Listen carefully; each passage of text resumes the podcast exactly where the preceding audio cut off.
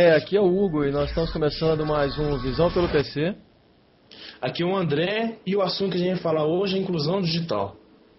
Então, eu e o Hugo estavam conversando, esse negócio de inclusão digital está aumentando bastante. Não só pela facilidade que você tem de comprar algum aparelho eletrônico, mas também pela facilidade que os jovens estão tendo na utilização dessa tecnologia. Concorda comigo, Hugo? Concordo, concordo. A questão da inclusão digital em si mesmo, tem vários projetos né, do governo, é, empresas privadas, para incentivar o uso do computador e de outras mídias com acesso à internet e o, outros meios de comunicação. Sim, a gente sempre também está vendo é, abrir novas escolas de informática para ajudar esse meio. Porque acontece, você falar que a pessoa, a pessoa chegar a você e falar que não sabe usar o computador, fica um pouco complicado. Porque a coisa já está na vida da gente. Viver sem um computador já não é uma coisa simples. Tudo envolve esse meio. Então o meio de tecnologia está crescendo muito e está fazendo a pessoa correr atrás dessa inclusão. É igual está fazendo com a educação. Eu acho que as duas têm que andar juntas. Tem que haver um equilíbrio, porque você vir colocar inclusão digital na pessoa e a pessoa não conseguir não, não saber ler, não saber escrever, fica complicado. Então as duas coisas têm que andar juntas. O próprio celular agora também ajudou muito nessa inclusão. Que é aquele projeto que a gente estava conversando mais cedo do idoso com smartphone. Que você Isso. leu e dá uma palhinha de explicação básica aí sobre o sistema, como é que funciona. Então, cara, na verdade, a reportagem está falando da usabilidade. O que acontece? O que você tem que fazer para melhorar o uso do idoso com, no caso, ele deu ênfase o smartphone. Porque tela pequena, fonte pequena, muita informação na mesma tela, isso dificulta o idoso até a percepção das coisas. Então, dividindo as telas, aumentando a fonte, explicando o idoso o que ele tem que fazer, o que aquela tela vai dar de retorno para ele, fica mais tranquilo essa inclusão. Porque, como a gente está conversando, até sociedade de computadores naquele debate que a gente teve, a tecnofobia. Isso toma é, a vontade dele, ele fala assim, ah não, não vou dar conta, não vou conseguir, se eu fizer alguma coisa errado, eu vou perder tudo. Então isso acaba tomando conta da pessoa e ela deixa de usar aquele negócio que pode ser bom para ela. Isso acaba prejudicando, porque hoje em dia quase tudo precisa de algum meio tecnológico para ser realizado ou para poder divulgar tal realização. É um exemplo da dessa própria trabalho que a gente está fazendo aqui do, do podcast. A gente precisa de ter um conhecimento de tecnologia, a gente estuda na área, mas nem todo mundo tem o conhecimento de como fazer. Então esse é o ponto que a gente tem que ficar de olho, né? Uhum. O que acontece? A inclusão digital, entre aspas, também é um pouco pra gente. O que acontece? A gente pegou a evolução. Quem é mais velho que a gente já pegou um negócio meio que explodindo na cara dele. Então ele teve que correr atrás. A gente não, a gente já teve isso com a gente. A gente foi crescendo com isso. Os mais jovens, como a gente estava falando no início, vai ter mais facilidade ainda, que eles nasceram nessa época. Então eles vão ter mais facilidade de usar do que nós mesmos. É, concordo. É o que acontece até com os jogos hoje. O que é um assunto interessante, que fazendo um gancho do podcast anterior, que a Dalila fez o comentário do Nintendo Wii. O Nintendo Wii surgiu e como meio de da interação aumentar, eles fizeram o Kinect. E com o Kinect eu vi um projeto bem interessante de um, de um sistema de aulas sobre topologia, utilizando um, um projetor e o Kinect e uma caixa de areia. O professor cavava um buraco na areia, esperava 3 segundos para dar uma atualização e o Kinect jogava um mapa topográfico daquela região já. Que é uma coisa incrivelmente interessante, torna a aula dinâmica. Tá certo que essa topografia, esse tipo de coisa, é uma matéria para geralmente curso técnico ou algum curso superior. Mas mesmo assim, torna a aula interessante. Faz o, o aluno querer ficar dentro de sala. Então, é essa parte que a gente tem que estar tá olhando e tudo. A tecnologia te dá outra visão, né? Tipo assim, você ficar naquele negócio de papel e tal, não deixa a coisa tão legal quando você está usando um projetor, está usando um datashow, ou até simplesmente um filme. Você mostrando as imagens, a reação que você tem das pessoas, o que você consegue retirar ou passar para a pessoa é muito maior. Então a informação que você consegue absorver é absolutamente maior usando essas tecnologias. Mas tem que ser bem mestrado, né? Porque senão ela acaba perdendo totalmente o interesse, que só slide, só slide, sem um fundo bacana, o aluno acaba se distraindo, coisa assim, né, do tipo, né? Uhum. A gente sabe muito bem disso, né? Infelizmente. Mas, uhum. Mas ele, igual, esse negócio da inclusão, você está falando dos jogos, para algumas pessoas pode ser uma coisa boba. Ah, jogo, jogo é para marmanjo. Mas a percepção que a pessoa tem também jogando aumenta demais. O raciocínio, agora os jogos, não é aquele negócio só para diversão também. Tem toda uma coisa por trás deles. Aumenta a percepção da pessoa, ela fica muito mais atenta. Então tem os lados bons, como também tem os lados ruins. Tudo na vida tem que ter um limite. Então, verdade, tem que ter um equilíbrio, bem. né? Isso. Tem que ter um equilíbrio entre o tempo de jogo, o tempo de utilização de tal produto. É como a internet, tem que ter um limite, um pequeno limite para manter o equilíbrio, né? Senão é. acaba atrapalhando em outras áreas, outras atividades e esse tipo de coisa. Isso.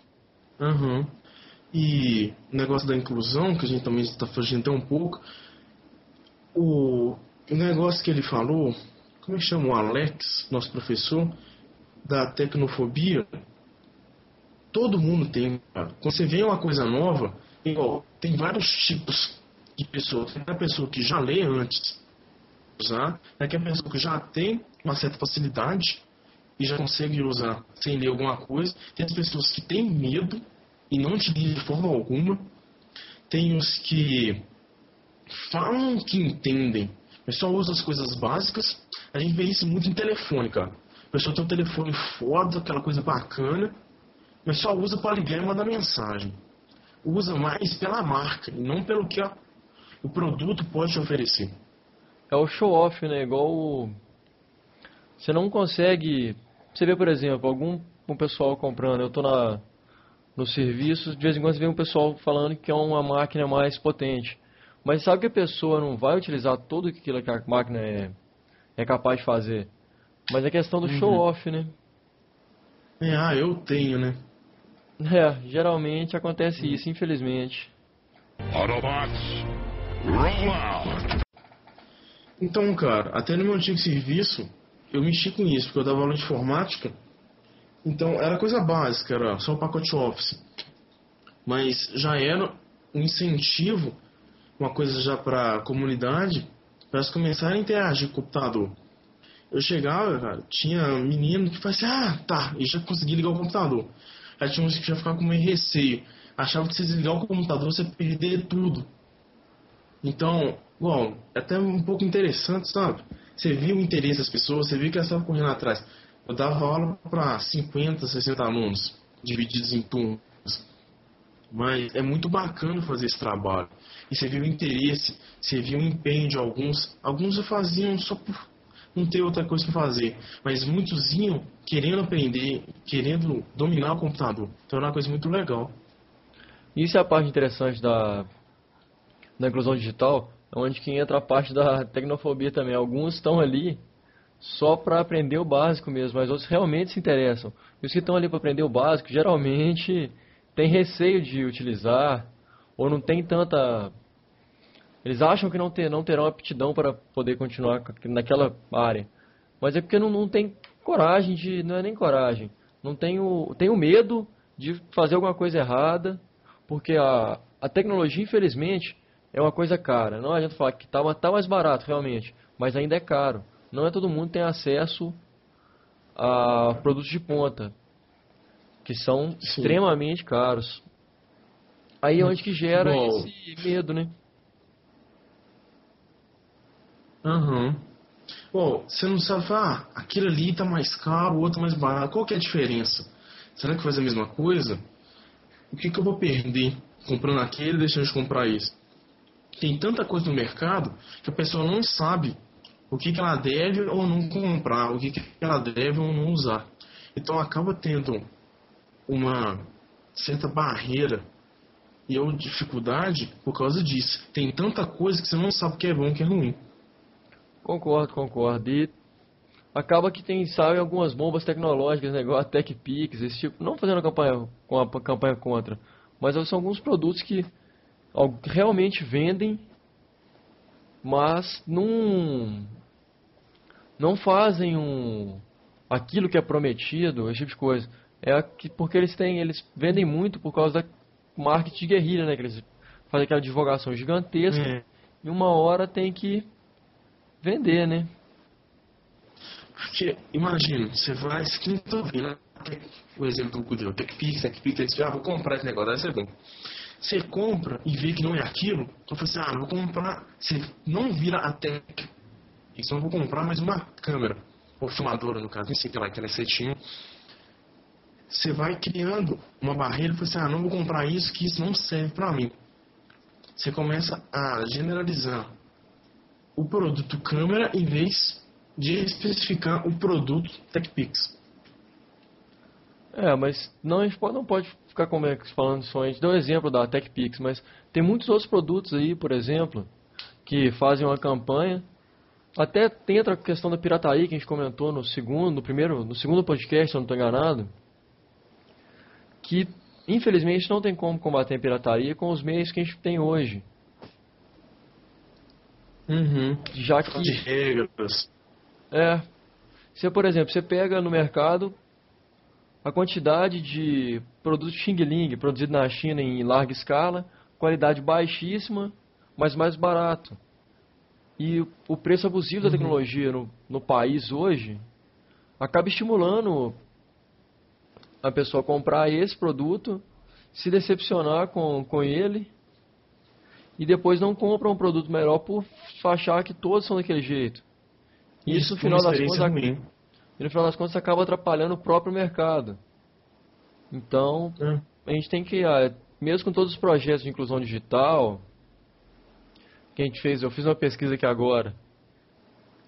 É, o Brasil tem a Secretaria de Logística e do Ministério da Fazenda, que existem 6 mil telecentros em funcionamento no Brasil a partir de, criados a partir de 2005, para aumentar o acesso à internet, que é uma boa iniciativa levar é, conhecimento a locais que não conhecimento em si, mas o acesso à internet, que é o acesso à web, né, no mundo, a locais mais distantes. Por exemplo, eu já vi projetos que levam a internet a algumas tribos no, no estado do Amazonas, que as tribos indígenas no caso, ou até mesmo processos que levam a, a tecnologia para comunidades, é, comunidades carentes no Rio, São Paulo, qualquer cidade do Rio, por exemplo, que a gente tem a famosa concentração de favela que todo mundo conhece, que é até um termo feio de falar favela, eu acho que o correto seria falar a comunidade da, da comunidade carente ali, né, como se é é como é a definição ali, correto? Uhum. Bom, você está falando também das favelas, de tribos que tem essa inclusão. No outro podcast que a gente fez, falando da inclusão dos idosos, está falando a porcentagem, como está crescendo essa inclusão de, de 2009 para cá, teve um aumento de 34%. Então é uma coisa bacana de ver que o idoso está correndo atrás disso. Acho que todos nós devemos correr atrás dessa inclusão e ajudar a melhorar essa interação entre alguém que não sabe tanto e alguns que sabem mais. Essa transformação é muito importante. Não só os idosos, mas também pessoas com deficiência. Igual a gente estava escutando outro dia um episódio do Nerdcast, que salvo engano, ele chama Nerds Cegos e Loucos, que é uma, um tema, esse podcast foi um tema até interessante. Ele fala sobre como a utilização de um, da internet uma pessoa deficiente visual. É uhum. incrivelmente interessante. O, o, o meio que, o, que a pessoa que tem deficiência visual utiliza a internet é por tag, tagamento. Ele usa o computador por tag. Tem um programa que lê o, o código da página E quando está bem estruturado, é uma coisa que a gente viu na matéria interface homem-computador, esse programa consegue ler e dar o retorno para o deficiente para ele poder navegar nessa página com tranquilidade. Mas isso e é uma coisa que não tem muita ênfase, né, Hugo? É, por não ter um padrão, as pessoas, as pessoas não seguirem um padrão, utilizarem o que é comum hoje, na, os sites hoje é comum usar o Flash Player, a maioria dos programas não tem suporte por, por Flash Player. Ou seja, esse programa não consegue ler artigos ou sites, interpretar corretamente sites que usam Flash Player no seu código. Aí a pessoa não consegue identificar um, um texto, uma parte do, te, do, do site importante, que é aquilo que ele queria fazer, mas não consegue. É onde que, uhum. mesmo estando com, com o projeto de inclusão, a própria própria internet, a internet que eu posso que eu falo assim, os sites que têm como objetivo ajudar essas pessoas não colaboram. Sim. Não tem um desenvolvimento específico para as pessoas que têm alguma deficiência. A gente está falando muito de idosos que estão, mas o Hugo falou um negócio muito bacana, que é deficiente visual, auditivo. Como é que eles vão conseguir mexer se não tem alguma, é, não tem aplicações específicas para a deficiência dele? Se vai precisar de alguém do lado, acho que é uma coisa que alguém pode investir que vai ter um retorno bacana. Exatamente, exatamente. Mas o pessoal quer o lucro imediato, porque não, eles não olham para as minorias, eles olham para a maioria. A maioria da, da população hoje não tem deficiências visuais e auditivas. Uhum, ele é a massa, é igual o Windows, velho. Exatamente. A inclusão digital é feita com o Windows também, né, que a gente acabou não comentando, porque é um sistema mundialmente conhecido, ou mais conhecido, para falar a verdade, o mais utilizado ainda no mercado hoje, e que começar por uma coisa desconhecida como um Linux, que por melhor que seja, é ainda desconhecido, não é uma boa alternativa, já que não está tão integrado, o sistema não está estando tão integrado a, a, o cotidiano atual, acaba que não, não vai ajudar bastante na, no processo de inclusão, acaba atrapalhando em alguns casos. Acho que a, inclusão tem a ver muito com aparência, com design. Se a pessoa vê uma coisa e acha bonito, acha agradável, ela vai em busca daquilo. Aconteceu com o Windows. Um cara teve a ideia de vir e colocar interface, colocar janelas interativas. Então isso atrai o usuário. O Linux contra o Mac demoraram a fazer isso. Eles pensavam apenas em determinadas aplicações o Windows pensou em apenas design, por isso que estourou dessa forma. É, o design, até mesmo tendo algumas falhas igual o Windows tem, todo mundo conhece da área, que é da área, conhece as falhas, algumas delas pelo menos, sabe que podemos, como é posso dizer, mesmo com as falhas, a utilização é mais simples que alguns outros softwares. Então, acaba sendo mais fácil de, de aprendizagem. A aprendizagem torna mais agradável, não fica uma coisa cansativa e acaba fazendo mais sucesso com o público. Então esse é o objetivo. Uhum. Porque olha, dá algum problema, você vai desliga, volta. Vai falar, ah, é só reiniciar. Até esse mito foi criado em cima do Windows. Por causa de tantas pessoas utilizarem, falar assim, ah, desliga. Que aí volta a funcionar. É, eu concordo. Então, a gente tem que ter processos, procedimentos na realidade, né, para melhorar o, as iniciativas de inclusão digital e a forma que elas são são tratadas e são conduzidas e também a forma de como no final das contas ela vai ser está disponível para o pessoal que tem deficiência ou não. Então, a gente tem que fazer essa distinção que é uma coisa nem tão comum hoje em dia, né? Uhum. Igual, inclusão, o nome próprio já diz incluir. Incluir não é incluir um, dois, e sim todos.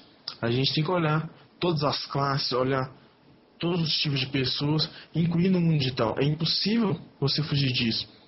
O mundo atual é em volta da tecnologia. Então, essa forma de inclusão tem que ser para todos, não para alguns. É, concordo. Temos que fazer pensando em, no, no, no grande, num grande grupo, não numa minoria, que é o que acontece hoje em dia, né? Tem uma frase que eu li na reportagem, eu achei bacana. Conhecer e lidar com a tecnologia faz parte da necessidade da inserção no mundo atual. Se você não sabe o básico, mexer no computador, saber usar um celular, você está fora, entre aspas, do mundo que a gente criou. A gente criou um mundo digital. Você fora dele, você, entre aspas, não é nada. Então você tem que incluir nele. Que correr atrás das coisas e começar a desvendar esse mundo que a gente criou. Concordo, concordo. Então a gente tem que criar alguns mecanismos de, de qualidade para além da inclusão digital, a educação e do acessibilidade no caso, né? Então tem que ter a educação, a inclusão social, digital, com educação e acessibilidade para todas as pessoas, não só a grande maioria. Tá certo que é mais difícil, mais caro, mas a gente tem que tentar fazer esse tipo de coisa. Concorda, André? Concordo, com certeza.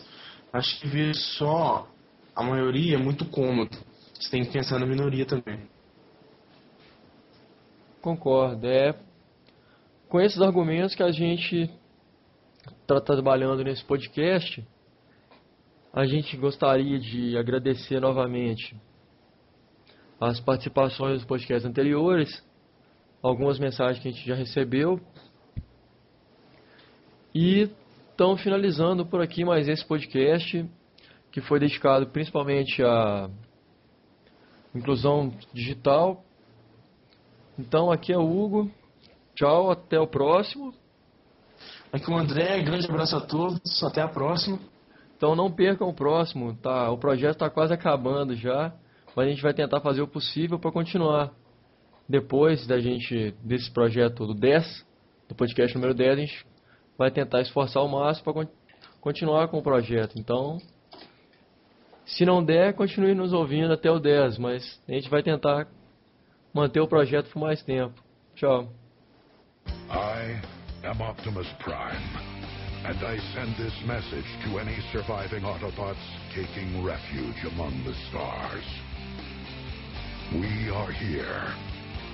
We are waiting.